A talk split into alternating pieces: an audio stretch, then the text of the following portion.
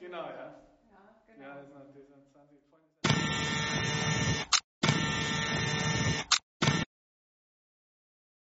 Der neue Bestätigungsvermerk hat für mich zwei wesentliche Aspekte. Nummer eins, er wird deutlich länger, gehaltvoller, relevanter und Nummer zwei, er braucht auch in seiner Entstehung deutlich länger. Wir werden die Risiken, die wir identifiziert haben, beschreiben. Wir werden auch beschreiben, wie wir darauf reagiert haben und schaffen es natürlich dadurch äh, deutlich transparenter aufzuzeigen, was wir in einer Prüfung machen und werden dadurch natürlich mit unserer Aussage auch deutlich relevanter für einen breiteren Adressatenkreis, als wir das in der Vergangenheit waren.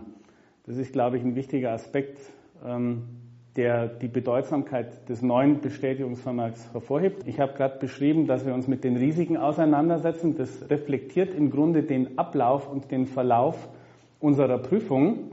Und wir müssen sehr frühzeitig mit Management, aber auch mit den Gremienvertretern, Prüfungsausschuss insbesondere ähm, in den Dialog treten, um diese Audit Opinion, diesen Bestätigungsvermerk zu formulieren, um auch unsere Erkenntnisse adäquat äh, zu reflektieren, so dass es uns die Möglichkeit gibt, sehr frühzeitig, sehr intensiv mit äh, Management und Gremienvertretern zu sprechen.